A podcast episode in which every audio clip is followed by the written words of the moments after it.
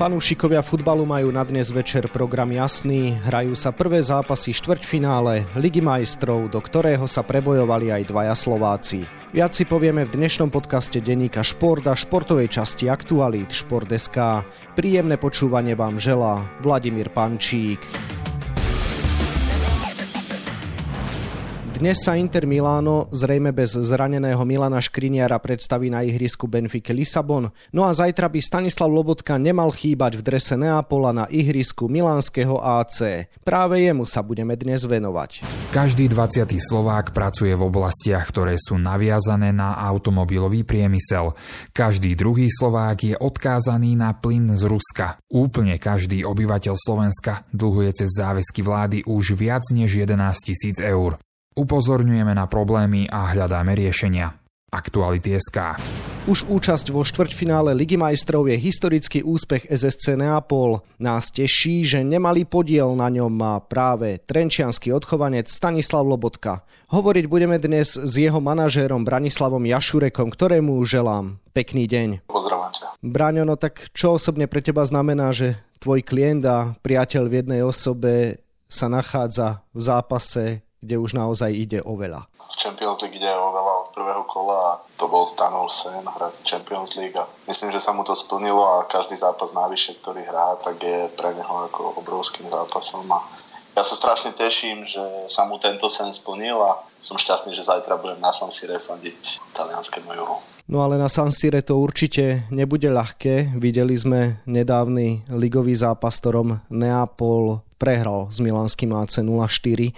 Dá sa z toho vychádzať, alebo si myslíš, že je to jednoducho niečo úplne iné, iný príbeh a že to teraz bude vyzerať určite úplne inak? Ja vidím ten zápas úplne vyrovnanie, pre mňa je to 50 na 50 a Milano má obrovskú kvalitu, je to minuloročný majster Talianska, mužstvo, ktoré sa neoslabilo a nenáhodou boli majstri a mali trošku krízu formy, ale dnes sú v plnej forme, bojujú v talianskej lige o Champions League a treba povedať, že pre nich ten zápas Neapole ligový znamenal boj o 60 miliónov, ktoré Neapol už má isté a bolo to trošku aj vidieť, ale to nejako akoby neospravedlňuje tú prehru 0-4. Milano bolo lepšie a možno keby sme vychádzali z tohto zápasu, tak je v tomto momente a momentálnej forme favoritom toho dvojzápasu. Pamätám si, keď sme sa rozprávali ešte pred 8 finále a ty si mal taký určitý rešpekt z toho, že Neapol čelil Eintrachtu Frankfurt, pretože podľa toho, ako sa tieto týmy prezentujú, mal byť Frankfurt veľmi nepríjemný protivník pre Neapolčanov. Čo hovoríš na to, ako Partenopej napokon pomerne hladko prešli cez tohto nemeckého protivníka? Neapol bol lepší v obidvoch zápasoch. Prvom, okrem prvých 15 minút, tam to bolo jednoznačné. A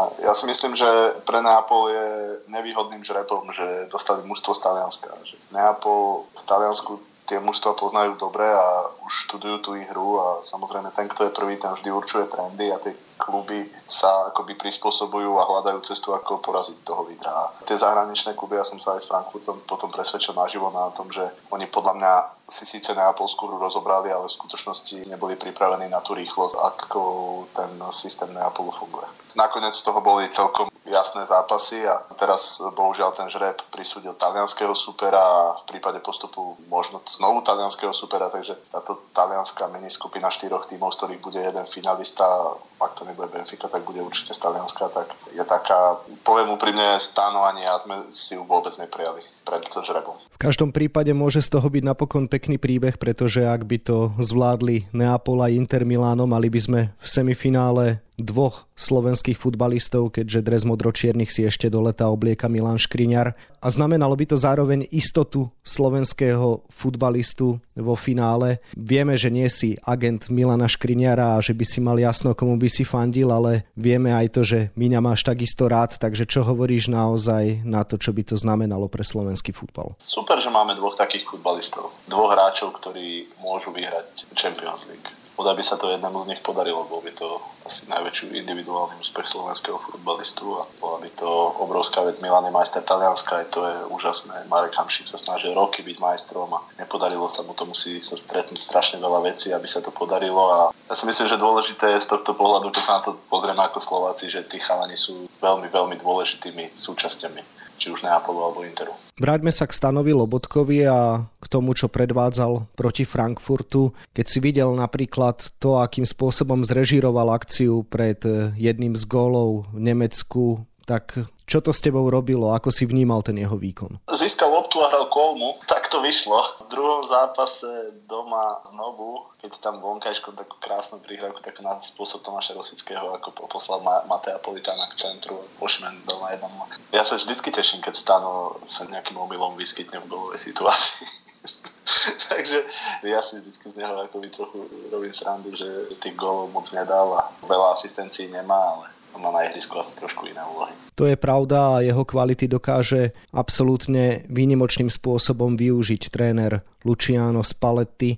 Ono sa o tom už hovorilo veľa. Poznáme ten príbeh, ako Gennaro Gattuso nemal žiadne veľké plány so Stanom Lobotkom. Ty si mu hľadal nový klub, nevyšlo to, ale prišiel nový tréner a dnes je Stano niekde úplne inde. Tak čo hovoríš naozaj na to, keď si vezmeš všetky tie okolnosti, ako sa zmenili za posledný rok a pol, dva roky v prípade Stana čo aj osobne to pre teba znamená ako pre agenta, že sa to takto vyvíja? No to je ťažko povedať niečo iné, ako že Stano je určite šťastný a že keď si budeš rozprávať, tak on ti to určite povie a popíše ti to trošku inak ako ja. Ja sa na to pozerám z boku a ja tú svoju robotu neberiem ako biznis. Pre mňa ten futbal je od 6 rokov absolútne všetkým a, niekedy si to tak človeku dojde, že zo Žiliny alebo z Kotrčinej lúčky alebo od z dediny proste a sedím na tom štadióne pri každom zápase Ligy majstrov a niekedy je pekné si to uvedomiť a možno sa to aj tak nejak poďakovať, že takú vôbec mám možnosť a že akurát ja tam môžem byť a byť nejakým spôsobom aspoň šťastí zúčastnený toho najlepšieho futbalu na svete. Nie si len zúčastnený najväčšieho futbalu na svete, ale si aj hlavný protagonista pri dôležitých rokovaniach. Mohol by si o tom hovoriť veľa, veď nie je to tak dávno, čo Stano Lobotka predlžil zmluvu s Neapolom a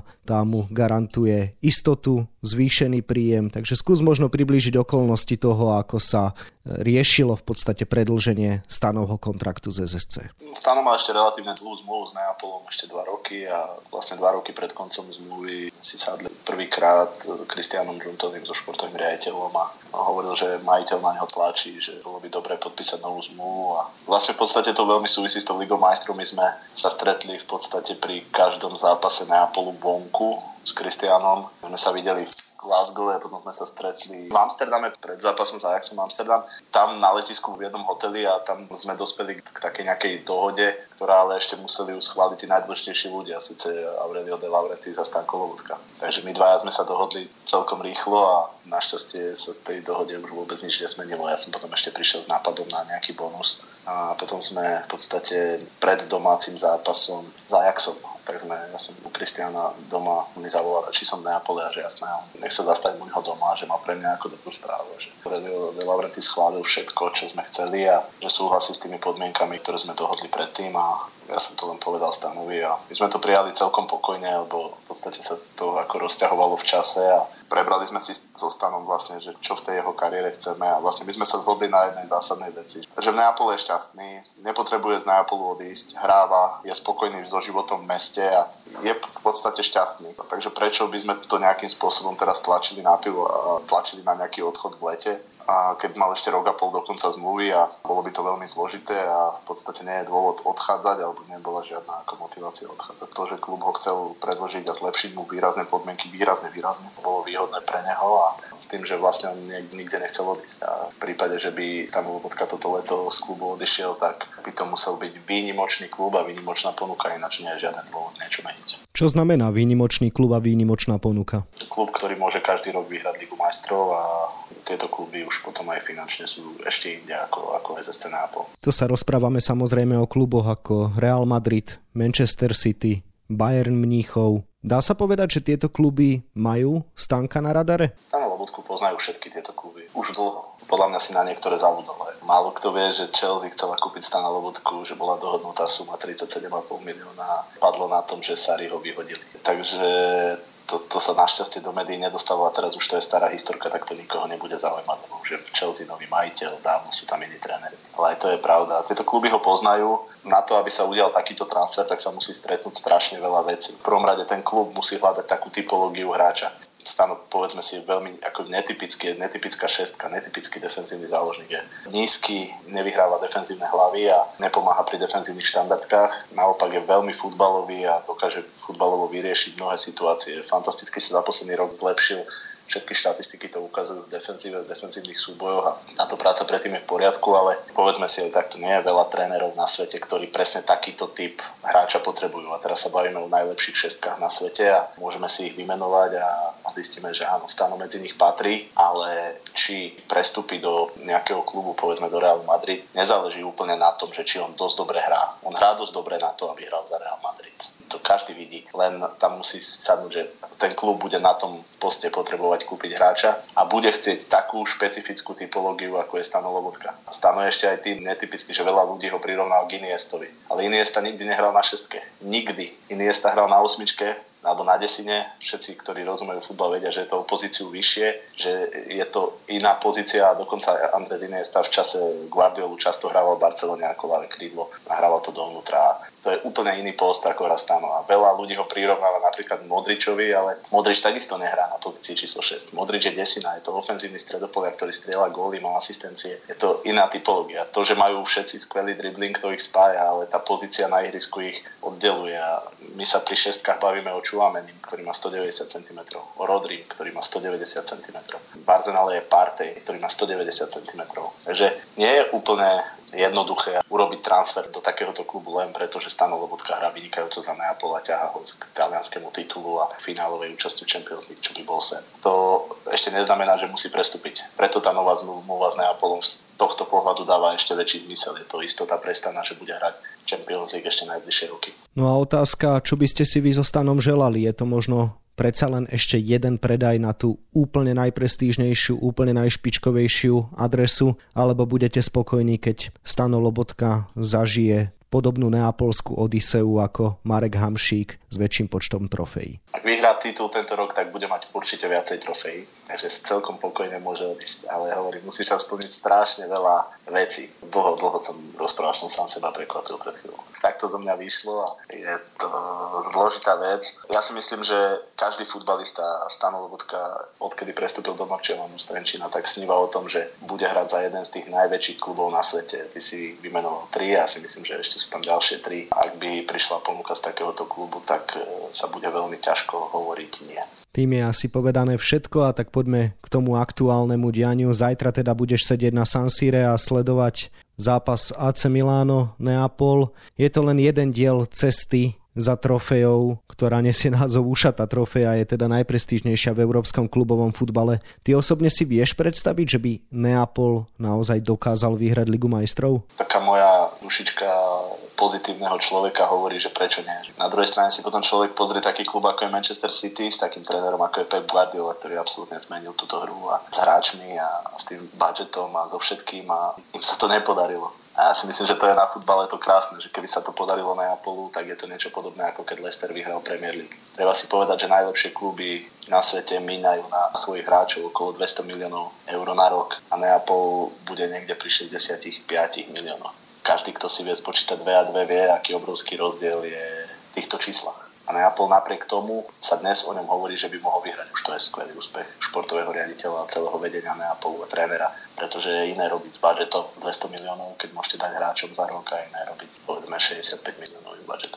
To obrovský rozdiel. Použil si výraz, že každý si vie spočítať dve a dve. Môžeme to povedať v tejto súvislosti aj inak. Každý si vie spočítať dve a dve, že vzhľadom na rozpočet Neapola je toto asi historická šanca, pretože mnohé posily možno v lete odídu. Nahlas sa hovorí o odchode Osimena do Anglicka. Boh vie, ako to bude samozrejme aj so Stankom. Cítiš to aj ty tak, že keď Neapol nevyhrá Ligu majstrov toto leto, tak to bude už potom veľmi ťažké? Ako je to veľmi zaujímavá úvaha. Hej? Len uh, úvahy vo futbale neplatia. Treba si povedať, že kto odišiel z Neapola pred touto sezónou? Odišiel Dries Mertens, najlepší strelec z histórie klubu. Odišiel Insigne, jedno z najlepších krídel v Taliansku, majster Európy. Odišiel Koulibaly, podľa mnohých najlepší stoper talianskej ligy. A odišiel Fabian Ruiz do Parížu Saint-Germain. Asi nie náhodou odišiel do Parížu Saint-Germain, takže to asi hovorí o jeho kvalite. A títo hráči odišli. A Neapol skončil minulý rok v lige na postupovom mieste do Champions League ale nemal ani nádeju vyhrať ani náhodou. A tento rok ju pravdepodobne vyhrá športový riaditeľ urobil fantastickú prácu. A tí hráči, ktorí prišli, a treba povedať, že Kim, ktorý prišiel z Turecka, s tým nikto nemohol počítať, ako bude hrať. To je fantázia, lebo vyrovnať sa s tým tlakom v Taliansku a s tým tempom zápasov a on to dokázal úplne bez problémov. Naopak stal sa akoby najlepším stoperom v Taliansku. Kvaratskhelia je absolútnym zjav, absolútny zjav hrať za 10-12 miliónov je možno aj najväčším objavom. Ja sa vrátim ku tej tvojej otázky, keď minulý rok eh, by mi niekto povedal, že Neapol vyhrá titul a bude štvrťfinále Ligy majstrov v pozícii favorita tak e, poviem, že tak to by bol sen, ale úplne, úplne tomu neverím. Ono sa úplne pokojne môže stať, že nejakí hráči odídu, iní prídu a Neapol bude mať znovu fantastickú sezónu, ale tá Champions League je špecifická v tom, že treba trošku šťastia v tých zápasoch. Ten zápas, ktorý teraz skončil Neapol Milano 0-4, tak ja som videl ten zápas tak, že 20 minút druhého polčasu od 45. do 65. minúty Neapol dominoval takým spôsobom, ako keby hral do Salernitano, oni mohli dať 4 góly. Len e, vo futbale rozhoduje efektivita a Rafael Leao mal a Kvaracké Leao nemal a jednoducho oni dostali 4 góly. A to v Champions League sa v jednom zápase stane toto aj koniec. Minulý rok, keď si pozrieme cestu Realu Madrid do finále a víťazstvo v Champions League, tak oni snáď ani v jednom zápase neboli lepší ale dokázali, že sú Real Madrid a vyhrali tie zápasy. Takže uvidíme, no. Možno sa teraz rozprávame, Neapol vypadne s Milanom a budúci rok vyhrá Champions League. ja neviem. Ale je celkom isté, že ju bude hrať a to je super. No a slovo super je určite peknou bodkou za dnešným podcastom. Toľko manažer Stanislava Lobotku, Branislav Jašurek z agentúry Fairsport, ktorému ďakujem za rozhovor a želám ešte pekný deň. Vládko, ďakujem. Zápasom futbalovej ligy majstrov sa viac venujeme na webe Športeska a takisto v denníku Šport. V jeho dnešnom vydaní si môžete prečítať aj tieto témy. Cez víkend bolo husto aj na slovenských trávnikoch. Líder našej futbalovej ligy FC DAC 1904 Dunajská streda nastúpil na trávniku druhého Slovana Bratislava, čo prinieslo dianie zrejme v najdôležitejšom zápase ligovej jary Naša hokejová reprezentácia sa na veľkonočný pondelok stretla prvýkrát na oficiálnom kempe pred blížiacimi sa majstrovstvami sveta vo Fínsku a v Lotyšsku. Aký káder má k dispozícii tréner Craig Ramsey a na koho realizačný tím ešte čaká? Na svoje si počas veľkonočných sviatkov prišli aj fanúšikovia cyklistiky. Najlepší jazdci sveta zápolili na tradičnej francúzskej klasike Paríž-Roubaix. Ako sa na rozlúčke s týmto podujatím darilo nášmu Petrovi Saganovi? No a na 28 stranách je toho samozrejme oveľa viac. Na dnes je to od nás všetko. S ďalším dielom športového podcastu sa prihlásime netradične v sobotu. Dovtedy vám pekný deň želá od mikrofónu Vladimír Pančík.